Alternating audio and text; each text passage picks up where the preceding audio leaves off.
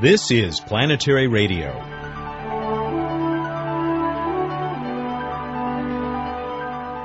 It made it. Our Spirit is on its way to Mars. Spirit, the Mars exploration rover, that is. And with luck, Spirit will soon be followed by Opportunity. And no one's happier about that than Joy Crisp.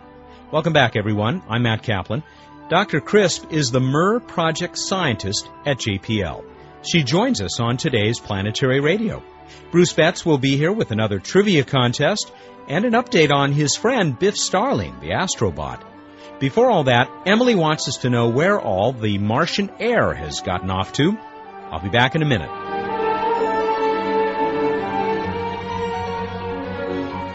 Hi, I'm Emily Lakdawalla with questions and answers.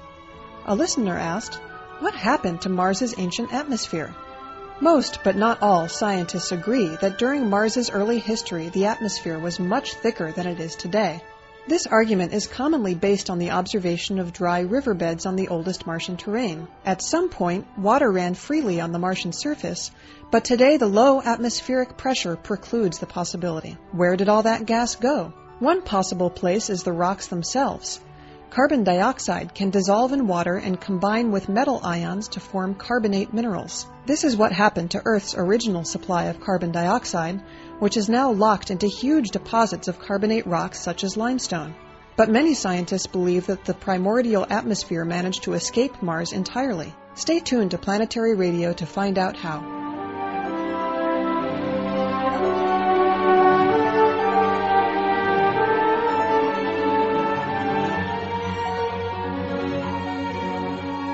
We know you won't be too surprised to hear a lot of talk on this program about the Mars exploration rovers over the next few months. Of course, one of them started its journey to the Red Planet just a few days ago. Dr. Joy Crisp has an especially large interest in these amazing machines and the work she hopes that they'll begin in January of 2004. She is the MER project scientist at JPL, which means she is responsible for much more than her PhD in geology might indicate. Joy, welcome to Planetary Radio. Thank you. How does it feel to be on your way to Mars? Great. no, it's just one rover right now, but uh, we're, we're, we're, this is a great start. Uh, you were not at the Cape, I don't think. Uh, were you watching from JPL? I was watching from JPL. I was at the Cape and returned the day before, unfortunately. Hmm. And we should clarify that J- this is a JPL mission. JPL has the sort of mission control center for this. So that's conveniently located for you. Yes. and you are, I think I got it right, the project scientist. Correct. Now, we recently had uh, Steven Squyres of Cornell on the show. Of course, he and his team are, were responsible for putting together the scientific instrument package on the two rovers, which, of course, now are named Spirit and Opportunity but this is a JPL mission. How does the project scientist fit into this arrangement? They need a scientist here at JPL, keeping close tabs on what the engineers are doing and making sure that the project manager who is here at JPL is getting science advice right right on site making sure that the science team is going to have all the support they need and everything in the mission that they'll need to carry out a good investigation.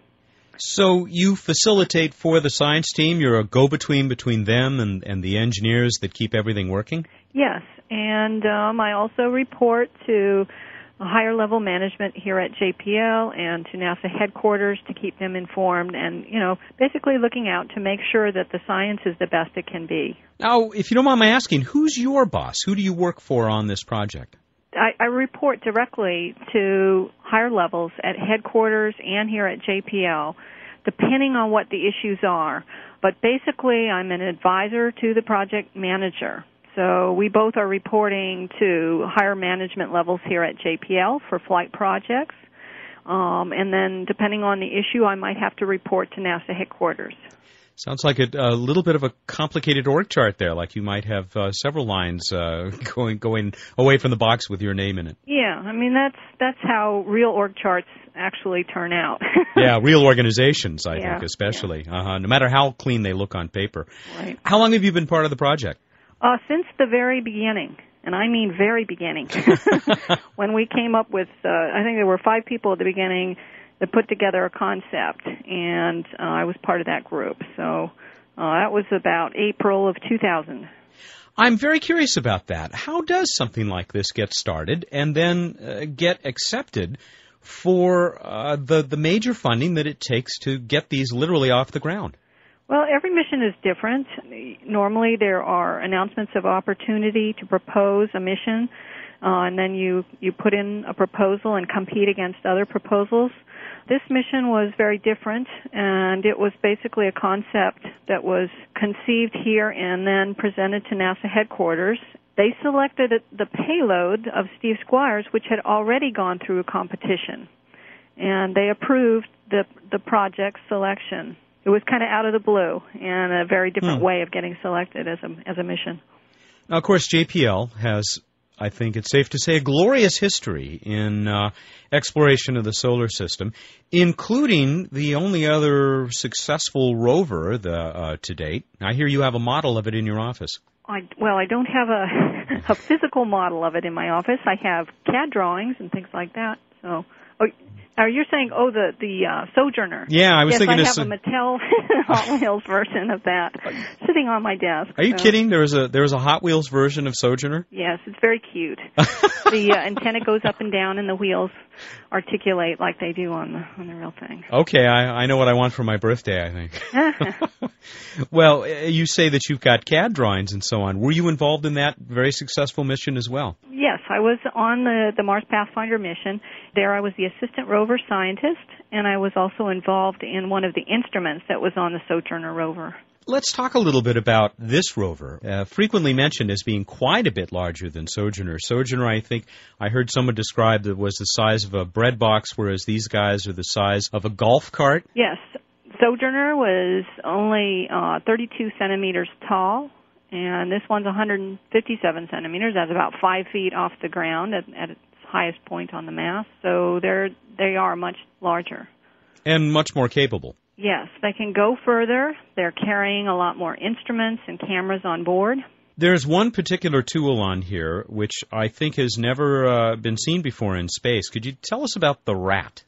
Well, that's the rock abrasion tool, and that came about because of the frustration that it, we experienced on the Sojourner rover, where we found that a lot of the rocks were covered by dust. And when we tried to make chemical measurements of the rocks, we got a mixture of dust and rock chemistry, and it was hard to untangle that dust signature from the rocks and, and understand the, how the rocks were formed. So, being a geologist, uh, you know, we we do like to crack rocks open with rock hammers. And we went to the engineers, and and they said that the best tool would be rather than a rock hammer, some kind of grinder that would get into the insides of the rocks. So it's actually capable of putting a fair amount of pressure on uh, the the rock that it has approached, and you want to get a better look at uh, the interior of, and then it grinds away with this these diamond tips. Yes, it has uh, little spinning wheels that have diamonds impregnated into them, and that they spin around at high speed and grind it grind it into dust, push the dust out of the way, and leave a very clean four and a half centimeter spot on the rock. You know, you mentioned uh, not being able to go up there with a rock hammer. I asked Steven Squyres, another geologist, about this. I said, "Would you trade it all for uh, a few days up there with uh, with a hammer and a shovel?" And uh, he said, "He said what I bet you would say." Maybe not. oh, really? I like virtual geology. uh, it's a long trip and uh, you know fraught with danger, and I actually prefer doing the robotic style geology when it comes to Mars. Is this the most advanced mission in terms of geology that you've ever seen? Oh yeah, yeah. This is the first chance to ever do field geology away from the Earth. True field geology. You mentioned that we have uh, one spacecraft uh, already on its way, another hopefully to be launched uh, within a couple of weeks. Uh, they're going to two very different locations. We've talked about that with Matt Golombek and other people, but I wonder if maybe after we take a break, we could talk a little bit with you about those landing sites, why they were chosen, not just from the geologic viewpoint, but also for uh, what we could be ho- relatively confident the landers would actually survive. Sure. All right, we will take a break then. This is Dr. Joy Crisp, our special guest on this week's Planetary Radio. She is the MER, that is Mars Exploration Rover Project Scientist at JPL, And we'll continue the conversation right after this. This is Buzz Aldrin. When I walked on the moon, I knew it was just the beginning of humankind's great adventure in the solar system. That's why I'm a member of the Planetary Society, the world's largest space interest group. The Planetary Society is helping to explore Mars. We're tracking near Earth asteroids and comets. We sponsor the search for life on other worlds, and we're building the first ever solar sail. You can learn about these adventures and exciting new discoveries from space exploration in the Planetary Report. The Planetary Report is the Society's full color magazine. It's just one of many member benefits. You can learn more by calling 1 877 Planets. That's toll free 1 877 752 6387. And you can catch up on space exploration news and developments at our exciting and informative website, planetarySociety.org. The Planetary Society, exploring new worlds. Planetary Radio is back. Our special guest this week, Dr. Joy Crisp. She is the MER project scientist at the Jet Propulsion Laboratory. Just missed getting to watch the first of the rovers uh, take off last week. You said you had to leave a day before the Tuesday launch. Yeah, yeah, it was a shame. That's too bad, but I, I, I, you did get to watch it there at JPL. Yes. Let's talk about where that rover is headed, and for that matter, its uh, sister craft. We have talked with some people, like Steven Squyres and Matt Golombek, about why these sites were chosen. It had to be more than just where they would find good geology, right? Oh, yeah. they had to be safe sites as well. So we had a lot of requirements on ensuring the safety of these landed systems.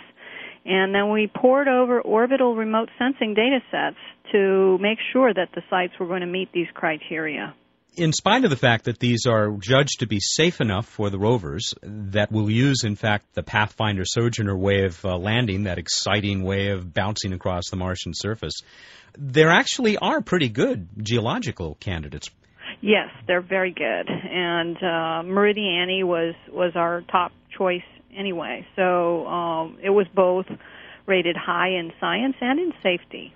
We we really lucked out in being able to get our actually we picked our top two science sites in the end. You are still, of course, very much a, a, geologist in addition to your duties as project scientist. So I'm I'm I'm sure you're looking forward to the data that will be coming back. How much of a role as a geologist do you get to play in the mission? Well, as much as I can uh, muster. Basically, I have to um, make decisions while things are happening on how what needs to get done. Okay, to make the science return to the mission the best. If things are going smoothly, I can actually participate with the science team and analyze the data, interpret the results, and and be in there in the trenches. However, if if there are issues that demand my attention, that's more important. And we have a lot of science team members, so I might have to do other things. So just play it by ear, uh, and there'll probably be a lot of outreach activities for me to do too. Uh, and I do want to talk about that because I know you've had a lot of involvement with uh, educational activities, outreach activities. But but before we get to that, just as a hypothetical, let's say that the the science team sees a rock they really want to get over to, but the engineers, the the uh, drivers, so to speak, of the rover, take a look and they say, "I don't know about that one." How does that get resolved? Well, there's tactical processes in the day-to-day decision making where there are people. Uh, there's a chain of command, and a mission manager can make a ruling on that day and say, sorry, you know, I've listened to what the scientists say and the engineers say, and I rule on the side of the engineers, for mm. instance. Now, if it's longer term and the scientists still want to get to that rock in the next few days, they can bump that up to higher levels. And so issues like that could come to my attention and to the project manager's attention. It can even go so high as to go to NASA headquarters if necessary. Now, wow. we don't want every little day to day thing no. to go that high, but if the scientists are sufficiently frustrated or the engineers uh, are are frustrated, they can you know we can we can bump these things to higher levels. But if it's anything like Pathfinder, uh, good consensuses were reached amongst the scientists, and they listened to the engineers, and they didn't want to put the rover at risk either. So it, it'll probably work out pretty well. Everybody is, when you get down to it, on the same team. Yeah. Let's talk about the education side, the outreach side. Uh, that has in the last oh couple of decades, I think, uh, become a much more important part of what happens at JPL and in fact across NASA. Yes, it's very important. You know, we, we devote a significant amount of our time to get the message out, like I'm doing right now, and to share the excitement with the public. And we'll have to provide on our website, uh, we always provide some links to the mission. Uh, we'll probably uh, provide one uh, to where I know there's a good uh, little biography of you. Uh, and so, people who are not listening to this on the website, you might want to go to planetary.org, find the page where this program is archived, and you'll see some other very uh, relevant links there. While we're on the subject of education, from what I read, you did not start out as a geologist. Sounded like you might end up being a mathematician at one point. Yeah, I really liked uh, math and you know solving numerical puzzles and and equations. That was where I where I started out. What pulled you over to uh, to rocks? Well, I was trying to figure out as as time went on what what am I going to do for a career in math, and I was looking for a science to apply the math in, and I tried physics and chemistry, you know, thought of other things, and finally tried geology on on just on a whim. I'll try this out, and I took that in my second year as an undergraduate, and really liked it. And as time went by, I got more and more interested in geology and less interested in math. You know, kept kept the math as a good tool, but moved over and got a, my degree in geology. And I know you did a couple of postdoc years at UCLA. When did you end up at JPL? That was 1987. So you've been you're a veteran there. Oh uh, yeah. it must be a, an exciting place to go to work. It's it's very exciting. Yeah, to be here where you can start from a concept and just think of it. Uh, this thing started in April of 2000, the concept for this mission, and here we are. We've just launched one. That's pretty phenomenal. You're a geologist, but there are a lot of geologists who are uh, not going to be put in this position of project scientist. It obviously requires a number of other skills and some pretty broad uh, knowledge. Yeah, it, it requires uh, people skills, number one. working with a lot of different kinds of people engineers, scientists here, scientists all over the world that are on the team, and then management skills and keeping track of project issues like budget and schedules and uh, you know a lot of complexity, a lot of documentation to wade through, and keep your eye out for things that are important to science. Do you still have that jar of candy by your uh, office door? Yes, I do. That's so I can attract like honey, get the engineers to stop by and I'll look and see who's coming in to get some candy and say, aha, I have a question for you. get their attention and get answer whatever questions I happen to have for them. Good trick. So what happens now between now and uh, those uh, six minutes when the first of the rovers reaches Mars and goes directly down to the surface? Well, um, yeah, we got off with a very good uh, start. So um, we, we still will have corrections, trajectory correction maneuvers, but the first one won't have to be as, as big as we thought. So that's good. What we're doing as the spacecraft are going to Mars is going to be practicing operations for the landed mission. Also, improving the software that we will use to analyze the data that come back and command build up the commands for the rover and it's pretty complex. We have uh, nine surface operations tests ahead of us, and they'll involve some of them part of the science team and some of them the full science team. One even has two rovers in our test beds at, at the same time, just hmm. to test that out. So not much uh, vacation time between now and January. No, not at all. Where will you be on January 4th, the expected uh, landing date? Oh, well, I'll be here, but I don't know exactly where at JPL, but somewhere here. We may be watching you uh, here on the uh, Planetary Society website or uh, at uh, Planet Fest, which will be going down uh, up the street in the city of Pasadena. And, of course, we'll be following everything that happens with the Mars exploration rovers and wishing you enormous success. Okay, thank you. Thank you very much for joining us. All right. Our, our guest has been Dr. Joy Crisp, a geologist and also the MER project scientist at JPL, where uh, they are now anxiously awaiting the arrival of the first of those rovers at the Red Planet. Back with Bruce Betts in just a moment.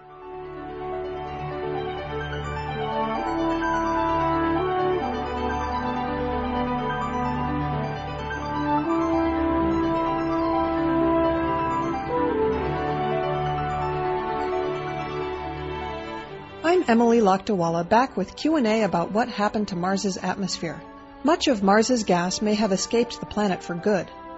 Atmospheric escape of gases happens all the time from the terrestrial planets and moons under the influence of the solar wind, but at a fairly low rate.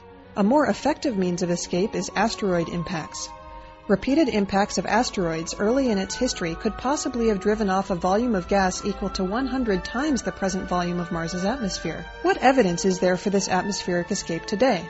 A vital clue is the relative amounts of the isotopes of the gases that we can measure today. The isotopes of a given element have the same number of protons and electrons, but different numbers of neutrons. Additional neutrons increase the mass of an atom without changing its chemical properties. Ordinary hydrogen has one proton and no neutrons, and thus has only half the mass of heavy hydrogen, which has one proton and one neutron. Heavy hydrogen, also known as deuterium, does not escape from Mars as readily as light hydrogen, so escape of hydrogen from Mars's atmosphere should leave behind lots more deuterium than you would expect. In fact, we find that deuterium is about six times more abundant on Mars than on Earth, indicating that a large amount of hydrogen has escaped from Mars forever, leaving the present planet dry and without much atmosphere. Got a question about the universe? Send it to us at planetaryradio at planetary.org. Be sure to provide your name and how to pronounce it and tell us where you're from. And now, here's Matt with more Planetary Radio.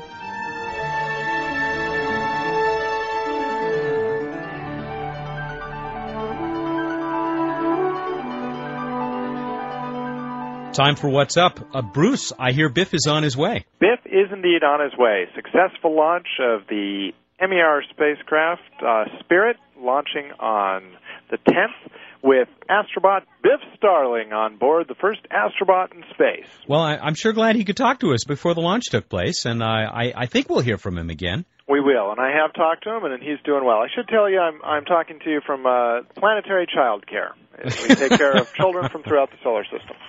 A lot of people don't realize, and probably are better off not realizing, that the Planetary Society sometimes has almost as many children and infants as it does uh, adult staff members, which is part of its charm, frankly. And many of the adult staff members act like children and infants. So, uh, if, anyway, that's, that's another story for another time.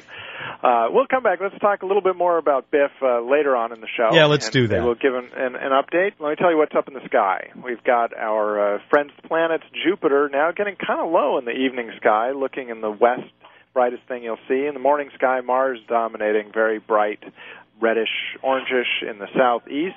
If you have a very clear view to the horizon, you can see Mercury and Venus looking almost on top of each other in their apparent alignment uh, on the 20th, and look very low on the horizon on the east northeast. We've got piles of Legos. Yes, that's Legos in the background falling. I apologize. uh, this week in space history, anniversaries during this week of the first flight of a woman in space and the first flight of a uh, American woman in space, happening 20 years apart. In 1963, Valentina Tereshkova, and 1983, Sally Ride. Random space fact. Let me try that again. Random space fact. Much better. Thank you. Our audience would have been disappointed. I I know. I'm sorry. I, I get distracted, but I am enthusiastic, and this time I'm telling you about densities. I know that sounds boring, but listen to this. Saturn, its density is so low, it's less than water. Which people like to phrase if you had the biggest bathtub in the universe, Saturn would float. So Saturn is sort of the, the dumb and dumberer planet. It, it's not dense. It is not dense. Sorry. it's the smarter planet. It's not dense. It's the least dense of all the planets. Speaking of smarts, trivia contest. Oh boy. Biff Starling gave us our trivia question last week from high atop the Delta II rocket on which he launched a couple days later, and he asked us how tall is a Delta II 7925 rocket to the nearest meter. How'd we do with answers, Matt? We did pretty well, and so did our entrants, as they usually do. And I, I want to mention that Biff uh, was kind enough to stop playing uh, Space Invaders to offer the uh, trivia question last week.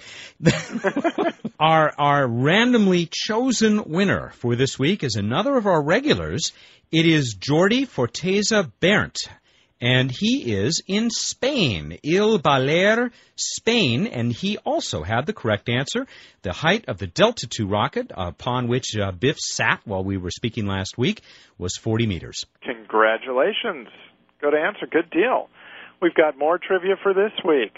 This week, your trivia question is as follows What was the first successful soft lander on the moon that touched down gently on the moon surface? The first soft lander on the moon. As we've mentioned before, you can find some things like this on the Planetary Society's website. A little tip for you radio listeners, especially in the Learning Center this time around. First soft lander on the moon. To answer this question, go to planetary.org, follow the links to Planetary Radio. Now, Biff Starling and Sandy Moondust, who will launch in two weeks on board the MER-B Opportunity spacecraft. You can read about their escapades on our website, at planetary.org under astrobots or following redrovergoestomars.org slash astrobots and they will be corresponding with each other uh, in their own wacky way to teach you about the mission but also have fun and that will do it for uh, this week's installment of What's Up. Bruce will be back next week, and, and uh, as we said, hopefully soon with another audio visit from Biff. In the meantime, check out those diaries. Exactly. Hey, everybody, say goodbye. Bye. Thank you. Good night. Bruce Betts, the director of projects and uh, first grade father there exactly. at the planetary. Look up in the night sky and think about cute kids. and isn't it appropriate that the ice cream truck is also passing by outside? Uh, you better get out there with your boys. All right, we will. Thanks. Bruce Betts is the director of projects for the Planetary Society, and he joins us each week with this feature called What's Up. That'll do it for this week's Planetary Radio. By the way, our series is a copyrighted production of the Planetary Society, but feel free to share it with your friends. Have a great week, everyone.